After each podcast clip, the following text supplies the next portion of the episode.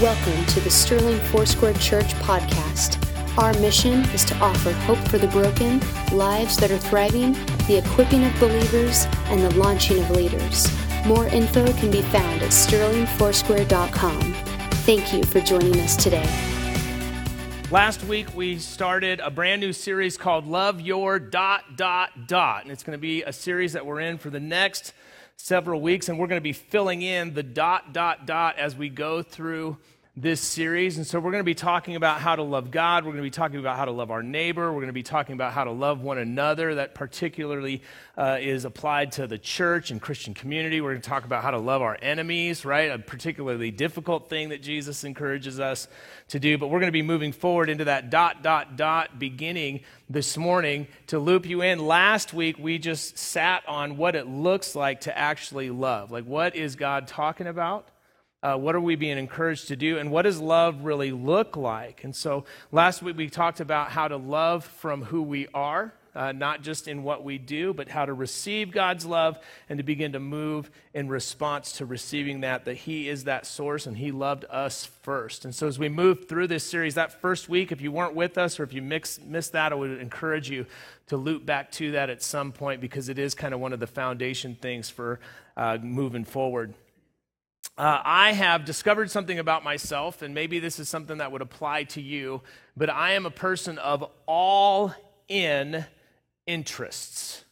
All in interests. And what that means is, is that when I get interested in something, when I kind of get uh, curious about something, when I want to start kind of trying something out, I just have a tendency to slide all in to that until it's kind of the whole of what I'm doing. Uh, I remember in kind of eighth and ninth grade, there was kind of this resurging interest nationwide in playing cards, right? So basketball cards, uh, baseball cards, football cards, and I started sliding all into that. It got to uh, the place where I had so many cards and so many uh, friends doing that. I would have friends that would come to my house to trade cards with my dad because they knew that my cards weren't worth trading for. They would just like go go up a, a, a space, and so there was this whole time where that's what me and my friends and, and my brothers were doing. And I, to this day, I have boxes and boxes of sports playing cards in my garage. And I know what you're thinking oh, Pastor Ben, those are worth so much money now. No, they're not. That's why they're still in boxes in my garage right? But I went all in there. And this was when, you know, other sports cards were coming to light, like the Mickey Mantle cards, and they, it was hitting the markets and all of those things. And there's even been resurging interest now on eBay and particular things. But for the most part, what I got, you don't want. Trust me, it's just in a box. And if you went into my garage, you would find boxes and boxes of all kinds of other stuff that were parts of interest that I held. So I've got decoys upon decoys of waterfowl decoys from ducks and geese because when I moved to Colorado, I started getting involved in that. And then I was the guy, ladies, you probably have a husband like this who's like, yeah, but I just need one more, right? It's kind of like shoes, I guess, but it's like, I need this decoy. And it's like, you have that one. No, no, no, that one is looking to the right. I need the one that's looking to the left. They're that smart that they're that particular. Mm, no, we just have a tendency to need the next new thing. I've got so much camping stuff from the times that I've been involved in that. I have a seat that opens up. I got it for 25 cents. It was a backpacking seat. What a sweet deal. No. There's a reason why it was 25 cents. It's some other dude's garage sale. It's because it wasn't worth the quarter, and I still have it in my backup what if the world falls apart box that I'm not going to need. And I, I, share that with you just as an illustration with how easy it is for us to be kind of distracted and enamored with maybe the next new thing. Or maybe you're somebody who bounces from one thing to another and you don't go all in on it, but you do collect a little bit of it as you go along. Some of you are still holding out for beanie babies to pay off your college tuition. It's not going to happen. But I share that with you because there, there are so many things in our lives that kind of demand our attention or invite our affection. And a lot of them, they're kind of harmless and, and they're maybe fun diversions, but we're, all, we're often pulled in so many different dire- uh, directions at once uh, that we give ourselves to all of these distractions in a way where our lives become like really cluttered. Uh, my garage space is really cluttered with just stuff that I've amassed. I've got things that are unnecessary, just baggage that I've moved from one place to another and in just kind of a practical sense that has a tendency to just crowd out our physical space. But when we start talking about our spiritual space, we have a tendency to do the same thing, where we're collecting little pieces of a number of different things that all holds our attention. And what happens is we end up moving God. Typically, it's inadvertently, but to the margins. He gets crowded out in our lives. We push God to the margins, and then we wonder why we're having a hard time relating to Him. We're really wondering why it's so hard to live with people around us. And we can kind of struggle to do some of the simple things when Scripture starts talking about how we are to live the most excellent way. That's what we talked about last week to live out the way of love. And I want to encourage you this morning that that is the better way to live. And primarily, it's going to begin with our love being directed back primarily and first towards the Lord. That we need to have a love of God in us that we have received that is reciprocated as a love for God first and primary before anything else. If you've got your Bibles, go ahead and get those out. I want to ask that you just lift those up. Lord, we prepare our hearts right now. Lord, we quiet our hearts and our minds before you.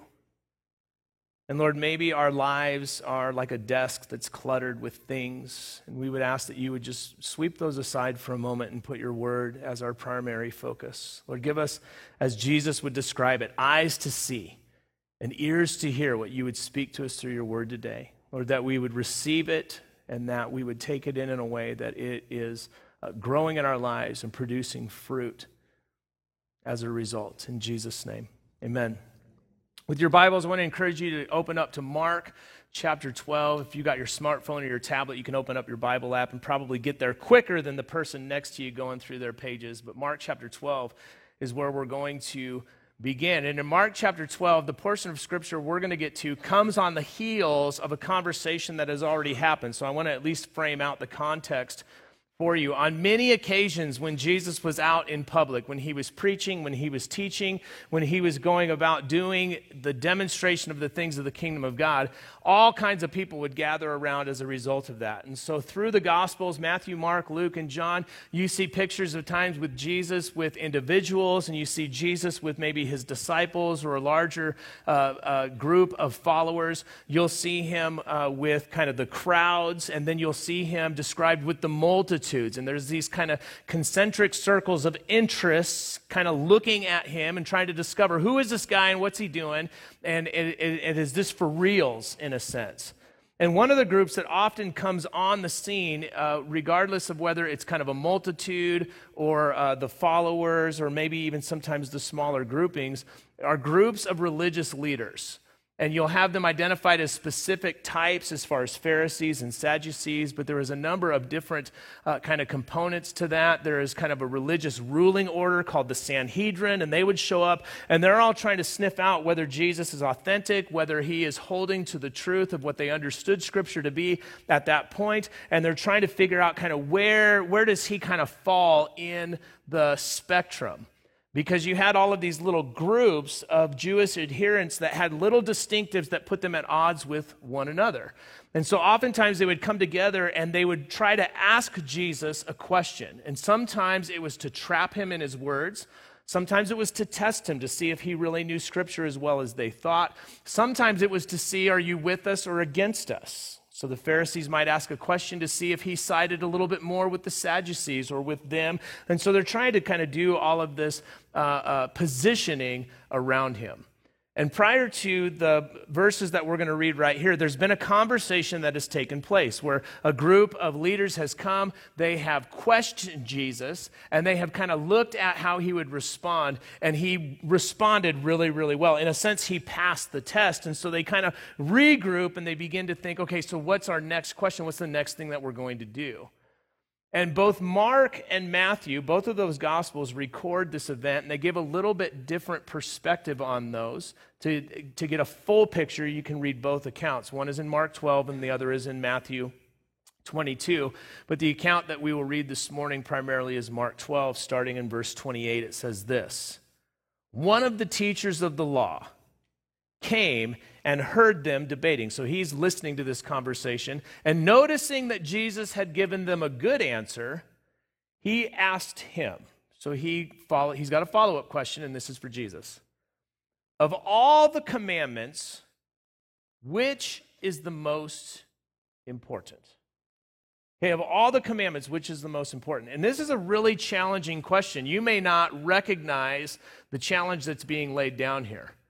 But in kind of general consensus, the Pharisees, the Sadducees, the religious leaders, the teachers of the law, in general, they had come to the consensus that there were 640 something commandments. That as they understood the Old Testament, as they understood particularly the Torah, that they had kind of written down and kind of collated 640 something odd commandments.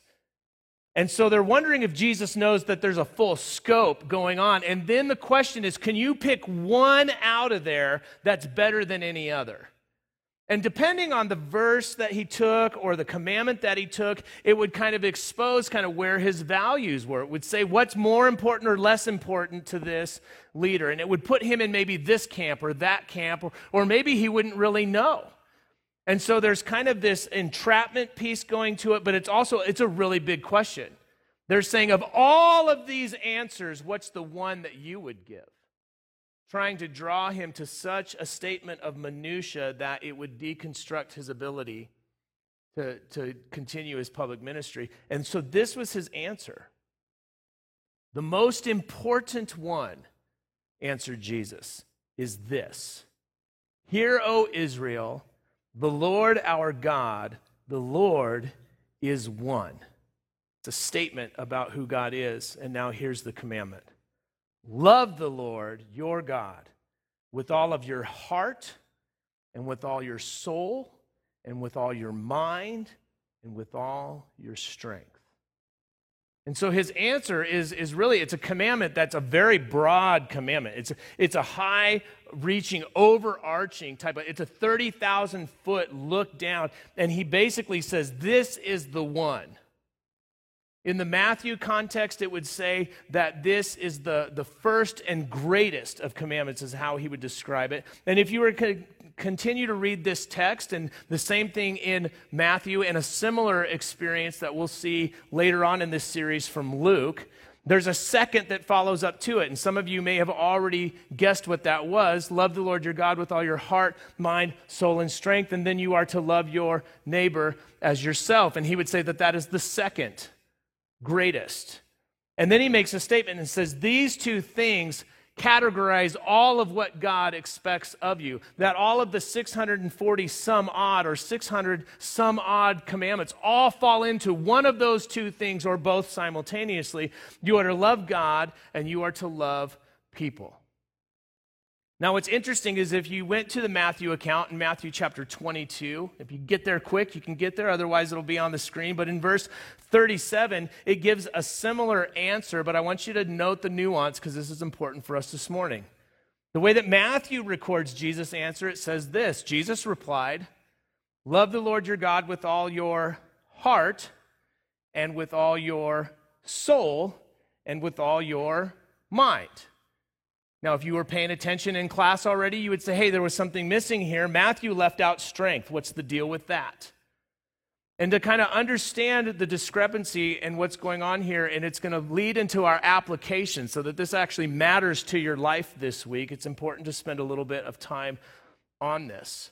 Because Mark and Matthew are both recording the event. They're both giving a, a, a record of what Jesus spoke. But pri- primarily, the most important piece is that Jesus was quoting something that had already been written. He was quoting Deuteronomy chapter 6, verses 4 through 5. So when they came and they said, Hey, Jesus, what is the greatest commandment? Of the 600 something, 640 something, what is the greatest commandment? And Jesus answered. His answer wasn't something that was made up. his answer wasn't just his own synopsis of what Scripture says. His answer was actually already written in the law. It was already written in the Torah in the book of Deuteronomy. In Deuteronomy chapter 6, verses 4 and 5, you have the same statement about God being one. And then you have this love the Lord your God with all your heart and with all your soul and with all your strength. Now, again, if you were paying attention in class, you would say, hey, heart, soul, and strength are there, but mind is missing in Deuteronomy. And then in Mark, it's got all four of those. And in Matthew, why is strength missing? Pastor, Pastor, what's going on? Does Jesus not know the word? Right? Or, or what happened? Did Matthew get it wrong? Did Mark get it wrong? And it's, it's important to understand the verse in Deuteronomy. Because in the Hebrew, what is happening here is it's not written in a way where you have kind of these three boxes to check, and if you get that right, then you figured it out. So you can do a deep word study on the Hebrew word for heart, and you can get some things that are really helpful and applicable. But the deeper that you go in narrowing the understanding of that word, the narrower your expectation of how it gets lived out in your life becomes. Same thing with the idea of soul in your strength. And it's important to recognize that in the Hebrew, when this was first written and spoken, that the gathering of these terms, this idea of heart and soul and strength, was a, a gathering of terms intended to demonstrate the whole of the self. The idea of the heart and the soul, in the way that the Hebrew is putting it together, it's all of who you are, what you can see and what you can't see what you can feel and what you can't necessarily put into words, what you can understand and what you can only intuitively have a sense of. They're words that are encompassing the whole of personhood. And then the idea of strength has to do with your exercise of your personhood on the world around you. It's your agency, it's the expression of your ability.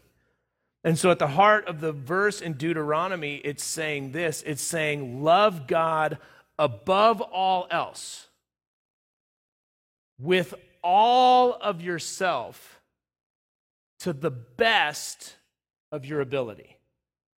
That God is above everything, that your love is to be directed first and primarily towards Him above all else in the whole of who you are to the best that you're able to do it in the moment that you find yourself. And so when you move back from that, the Greek words that are kind of used as interchangeably in Mark and in Matthew, they are synonymous words that are drawing that same concept together that you are to love the Lord your God with the whole of who you are to the best of your ability. And so the statement, okay, the command is not narrow, it's all encompassing. And that's why Jesus could say that and then say all of the laws and the prophets, all of the rest hinge on this this idea that we love God first and with the full of who we are. And for me, I won't speak for you at this point, but for me, this is challenging. See, if I narrow it down and say, okay, I'm going to love the Lord with my heart today, then I'll measure my motivation for this morning's worship and I'll say, God, I'm giving you my best. And I can check the box and say, I've loved the Lord with all of my heart. But that also means the things in my life that are out of alignment, the things in my life that have become greater priority, the things that my life that have uh, uh, lesser than godly motivations or intentions, that I can excuse those, marginalize those. I can even kind of cover those up for the moment because I'm able to check the box in my Sunday morning worship. Same thing if I was going to look at my mind or the idea of my soul, my inner man and person. If I narrow it enough, I can, part, I can compartmentalize that area of my life and I can excuse things in my life that are actually crowding God to the margins but I can give myself a pass if I make it narrow enough. The verse is not narrowing, it's all encompassing. Which means that if I use this as a measurement for who I am as a man of God, that I'm constantly being brought back to the places in my life that are less than as God intended, and I'm being invited to do something about that with His help and his spirit. It's a verse that, if you were going to walk it out daily or from moment to moment, invites you to continually realign yourself with connecting with God and allowing the clutter and brokenness and all the janky things that we let crowd into our hearts and our minds, allow those things to get sloughed off as we are washed and fresh and made anew in the presence of God. It's a constant invitation to this continual connection and growing intimacy with the Lord. And it's challenging because there are so many lesser offerings in the world that are competing for your attention and for your allegiance. There are so many things that become priorities, even responsibilities that draw our attention. And many times, the first thing that we wake up to in the morning is a, a, a list of what we've got to get done that day, or it's a list of regrets from yesterday. Like so often, our first thought, our first act is not something that aligns us with a loving God who did everything to find a way to get to you, but it starts with us and what's missing, and then we're trying to work from this deficiency into our day. And it's usually after we've started getting kind of a clunky start to that and things aren't working, then we're like, oh, wait, hey, mate, the Lord can be part of this. Right? He promised to ne- never leave me nor forsake me. Right? There's this promise, there's that. Oh my goodness. Well, of course, this isn't working out. God said that life works best lived this way, and I'm not doing that. Like a lot of times, it's kind of these aha moments as we trip and fall on our face, or maybe that's just Pastor Ben. But we're invited to this place where we're re- re- realigning. There, there's a lot of distractions and substitutions that creep into our lives that detract from God's love and invite us into lesser living in the way that we just go about our lives. And if you pause and if you think, right, if you if you were going to sit here, if I was going to say, "Hey, write down a few things right now that you know have become this in your life." Things that have crowded out God as being the first and primary the first and best. Like you, you could maybe start to make a list, and I would, I would bet, I would bet that if I read your list, that it would be kind of a good and bad type of contrast. Because those are the easiest ones for us to look at right? We can look at our behavior. We can look at the way that we interacted with our neighbor or our spouse or our dog. We can look at the way that we've misprioritized our life and used our resources for just our own self, our own satisfaction, our own gain. Like we can find those things, kind of the good for bad type of a contrast. You can do that in just a secular sense, using any lens of morality to discover that. And that's helpful. There are things in your life that are bad for you, that you've allowed, that you've invited in, that you've partnered with, and they're destroying your relationships. They're hindering a good connection between you and the Lord, and they're uh, compounding the fracture of relationships around you. Those are real, and those need to be acknowledged. They need to be dealt with. But many times, those are the easiest ones for us to recognize. There are other distractions, there are other substitutions that aren't substituting bad for good, but good for best. This happens to Christians a lot where the good ends up being doing Christian stuff. We'll even couch it in language like I'm just, I'm serving, I'm giving, I'm generous. And we start doing a lot for God, but we don't do anything with Him. We're doing a lot of things in Jesus' name, but we're not spending any time with Jesus. And the invitation is to go and to do with him. The invitation is, in a sense, to co create the kingdom of God. But many times we just go about creating our own little mini kingdoms and then wonder why these lesser versions of God's ideal end up creating brokenness. See, any, anything that's drawing my primary focus or allegiance off of the Lord and onto itself is a distraction or a substitution, and it begins to erode my ability to love God first.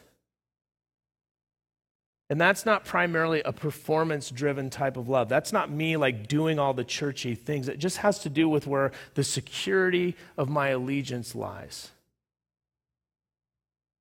And when I begin to be distracted or to allow substitutions, I won't speak for you, but I'll speak for myself. I begin to get insecure in my relationship with the Lord. And then when I get insecure with my, my relationship with the Lord, I, I start doing and acting in bizarre ways. Like I have to earn his favor, or I have to somehow perform well enough, or I need to add this other good thing to an already crowded schedule and maybe sacrifice the health of my family, but I need this to do this for God so that God would see me favorably. Like that's like that's insecurity.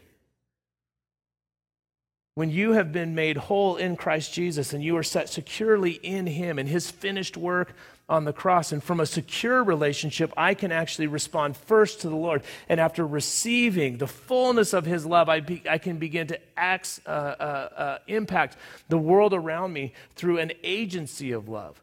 Where, where that begins to be the way that I experience my life, the way that I live that out, the way that others experience me.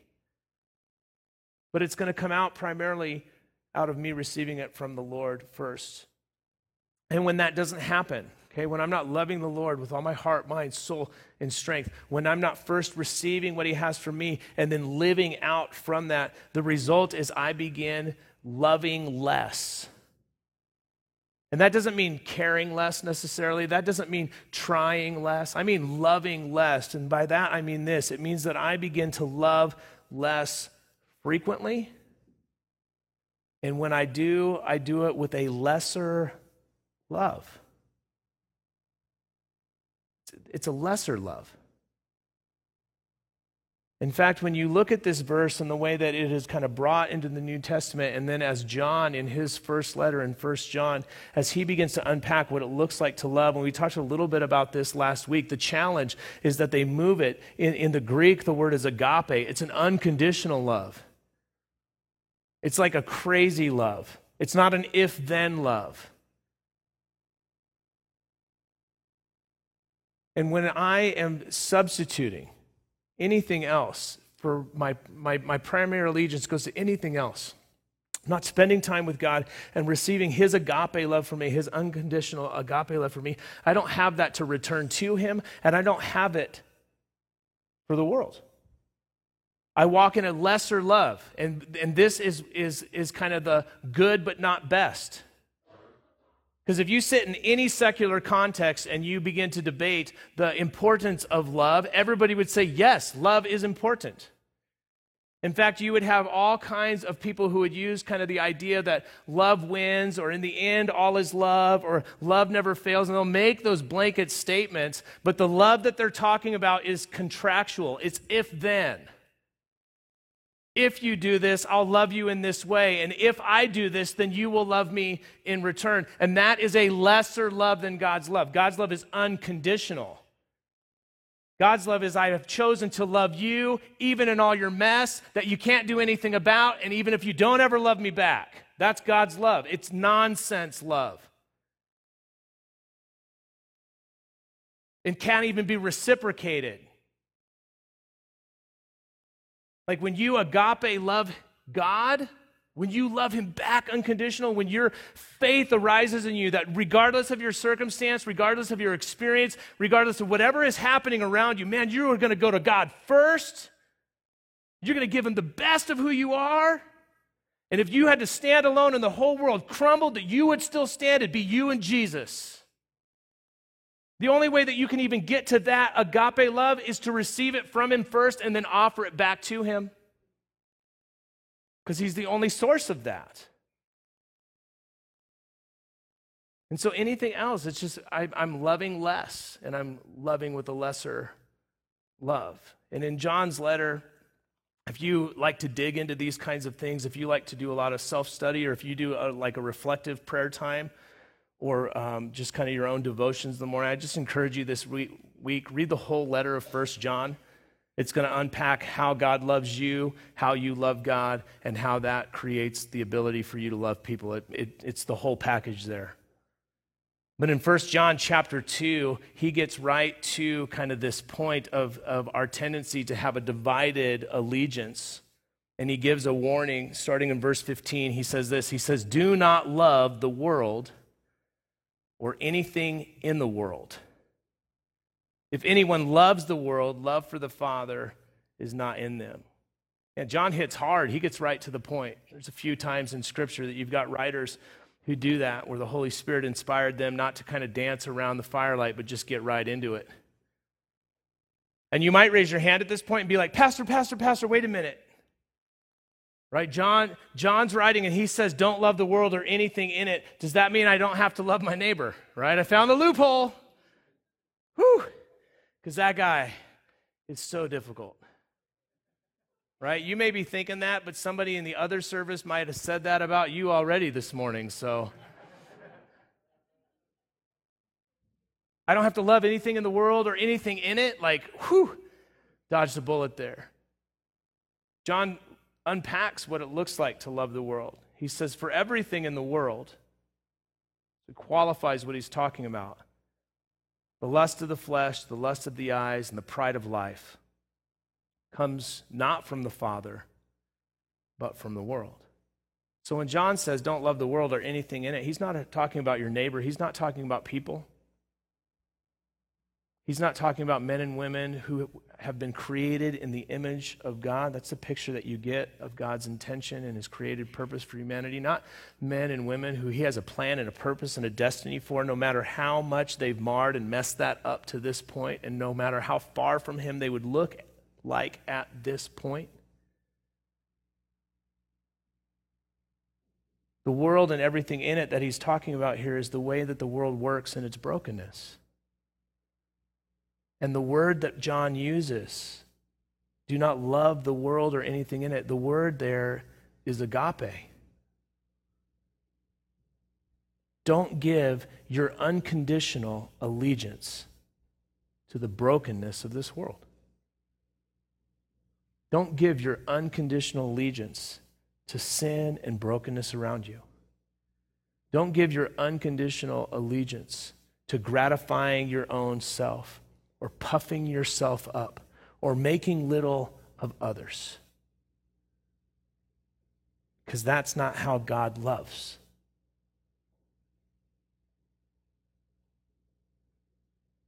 You can't simultaneously agape love God and agape love the world in those moments, there's a choice. And the more frequently we have determined in our person that we will love the Lord our God with all our heart, mind, soul, and strength, the more frequently we will go to Him first when we are given the opportunity to choose the allegiance of our heart. Is it going to be me this time, or am I going to love God? Is it going to be the plan that I had for my life, or am I going to love God? Is it going to be the opportunity to love those around me with God's love? Like we, have to go and receive to then go and do. And John really is encouraging us in this verse with that same challenge. Are you going to love the Lord your God with all your heart, mind, soul, and strength, or will you fall prey to the distractions and the substitutions that the world has on offer? And when you do that, then you've missed something about God's love. Love for the Father is not in them. Love from the Father is missing. And so there's an invitation to do something there. And real briefly, I want to loop back to heart, mind, soul, and strength, and then we'll close. Because there are some important things that we can unpack out of this. If you remember in the, in the, uh, in the Hebrew, in Deuteronomy, the words that are being used there are to say the whole of your person the whole of what you would understand yourself to be. That's the connection of the heart and soul. And so later in both of the Greek translations, there's heart, mind, and soul, uh, or there is um, the idea of heart and soul. Same thing, the whole of who you are. What you can see and what you can know, what you can't see, what you can't know, but the whole of your personhood is being described there. But there's an important part of the Deuteronomy statement that has to do with uh, your strength. And the word is properly understood as your ability. It's, it's what you can do. It's how you can exercise agency, would be more of an academic way to think about it. And what that means is this is, is if I can choose to exercise that, if I can choose to walk into that, if I can choose to partner in that in some degree, that there is a way for me to begin to grow in that. There's, there's disciplines that can be a part of the way that I live my life. The first discipline bringing me first to the Lord and then going from His presence to do any and everything as a result of that, but I primarily go there first. And that word for heart, I don't want to narrow it too much, but that idea of your heart is going to encompass in both the Greek and the Hebrew the sense of your will. How are you going to exercise your will? Love the Lord with the way that you exercise your will, the seat of your emotions. Exercise your emotions in a way that loves God. Love God in a way that when you respond with your emotional response that there's something that loves God in that. You know, we have a tendency to, to view our emotions as somehow the enemies of spirituality. But Scripture shows the full scope of emotions as things that God and Jesus demonstrate anger, grief. Shortest verse in the Bible is Jesus wept. And it unpacks an incredible response to what death does when it separates and severs relationship. The whole scope of that. I found that in the church, one of the hardest emotions for people to love God with in a healthy way is joy. I know a lot of people who've gone to church a long time who can sing and quote verses about God's joy that don't look like they have any joy in their life at all. There, there's something missing there. When I don't know how to celebrate, because I only know how the world celebrates in a lesser way, in an unrestrained way, in a hedonistic way. Man, joy. Scripture says that all of heaven erupts in joy when one sinner repents. Like the whole thing? You guys better figure out how to be joyful. Do You plan on being in heaven. Your soul, your mind. Like that's going to encompass everything your thoughts, your intellect, your reason. That's a, there's a way to engage in all of those things out of knowing who God is, how He loves you, and to exercise His love on the world. And there are times where people think to be reasonable is to be unspiritual. And if you're spiritual, you're unreasonable. It's nonsense. You can love the Lord your God with all of your mind, all of your intellect, all of your reason, all of your imagination. And this is an important distinction. I do want to touch on this because there's a lot of people who are in creative professions that feel cumbered in somehow trying to honor the Lord in that people who are artistic and creative, who feel like they have to be stifled or less than. But your imagination, it's part of who God has created you to be. It's one of the gifts that He's given you. And it's an invitation to co create with Him, to imagine what it would look like to partner with Him to do something awesome in the world. And what the world has offered as a lesser than substitute is what I would say is fantasy.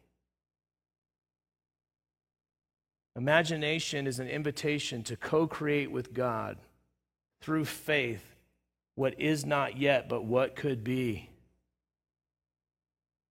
Fantasy is the way that I create an alternate preference and escape what is. I think the church needs more imagination. I think we need to imagine how we would change our community if we knew the love of God and knew how to love people. What it would look like for us to bring heaven on earth. And that strength component, again, it's to the best of your ability, which means that today there is kind of a measurement of that. And it may be really low, but it doesn't have to stay low. Any ability can be developed, any capacity can be increased.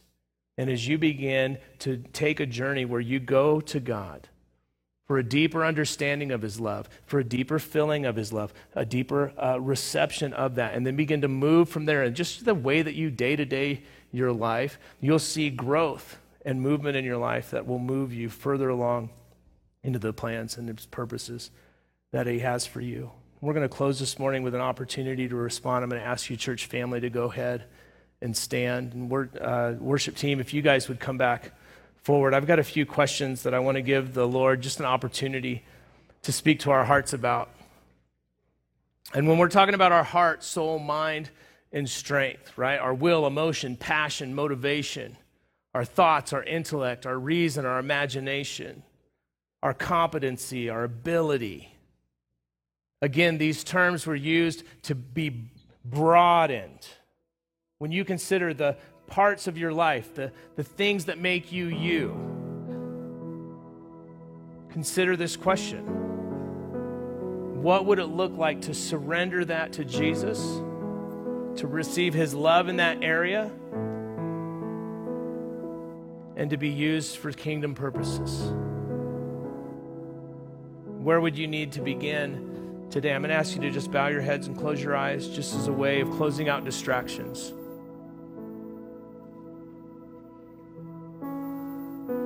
In what area of your life could you begin today to love God to the best of your ability?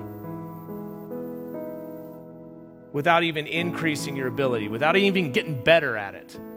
Can you think of an area in your life right now that you could just take a step and begin to love God to the best of your ability in that place?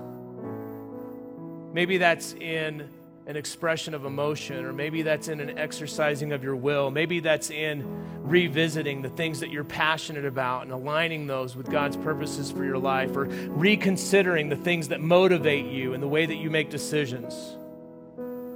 Maybe, maybe that would be a piece of like your soul, your mind. The Greek word would be psyche. Maybe your thought life's a mess.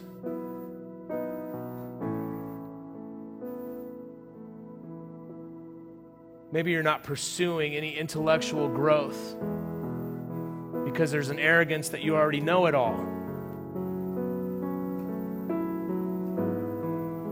Maybe you've shied away from the things that God has done in you that has, has been creative, that invitation to imagine with Him, that you just, you just slide towards fantasy and try to escape in it rather than to partner with God in the possibilities of what it would look like to be the man of God or the woman of God that you were created to be. Maybe you just haven't tried to exercise your ability in this area for a long time because you've been loving too many other things. Lord, for the area of life that we have this need, we would take a step today and we would purpose in our hearts and our minds with our soul and strength to love you the best we can in this moment. Lord, draw us to a secure interaction with you, a security in our relationship. That we would come to you first and receive your love. That we would come to you, Lord, and be filled with your love. And that in turn, we would offer it back to you. That we would love you above all else with all of ourselves to the best of our ability as unconditionally as we are able in this moment. And as we begin to learn and grow in that, mining the depths of your love, would it be something that springs up in us and out to a world around us who's in desperate need of it? In Jesus' name, amen.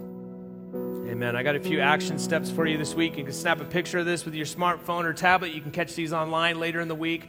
But I would encourage you to read First John chapter 4, right? Extra credit, you read the whole book, and there's no prizes, so don't ask. Number two, note in that chapter how God demonstrates his love for us. Just be reminded of his love came first. And then number three, in response to that, love him with your heart, mind, soul, and strength. Take some steps doing that this week.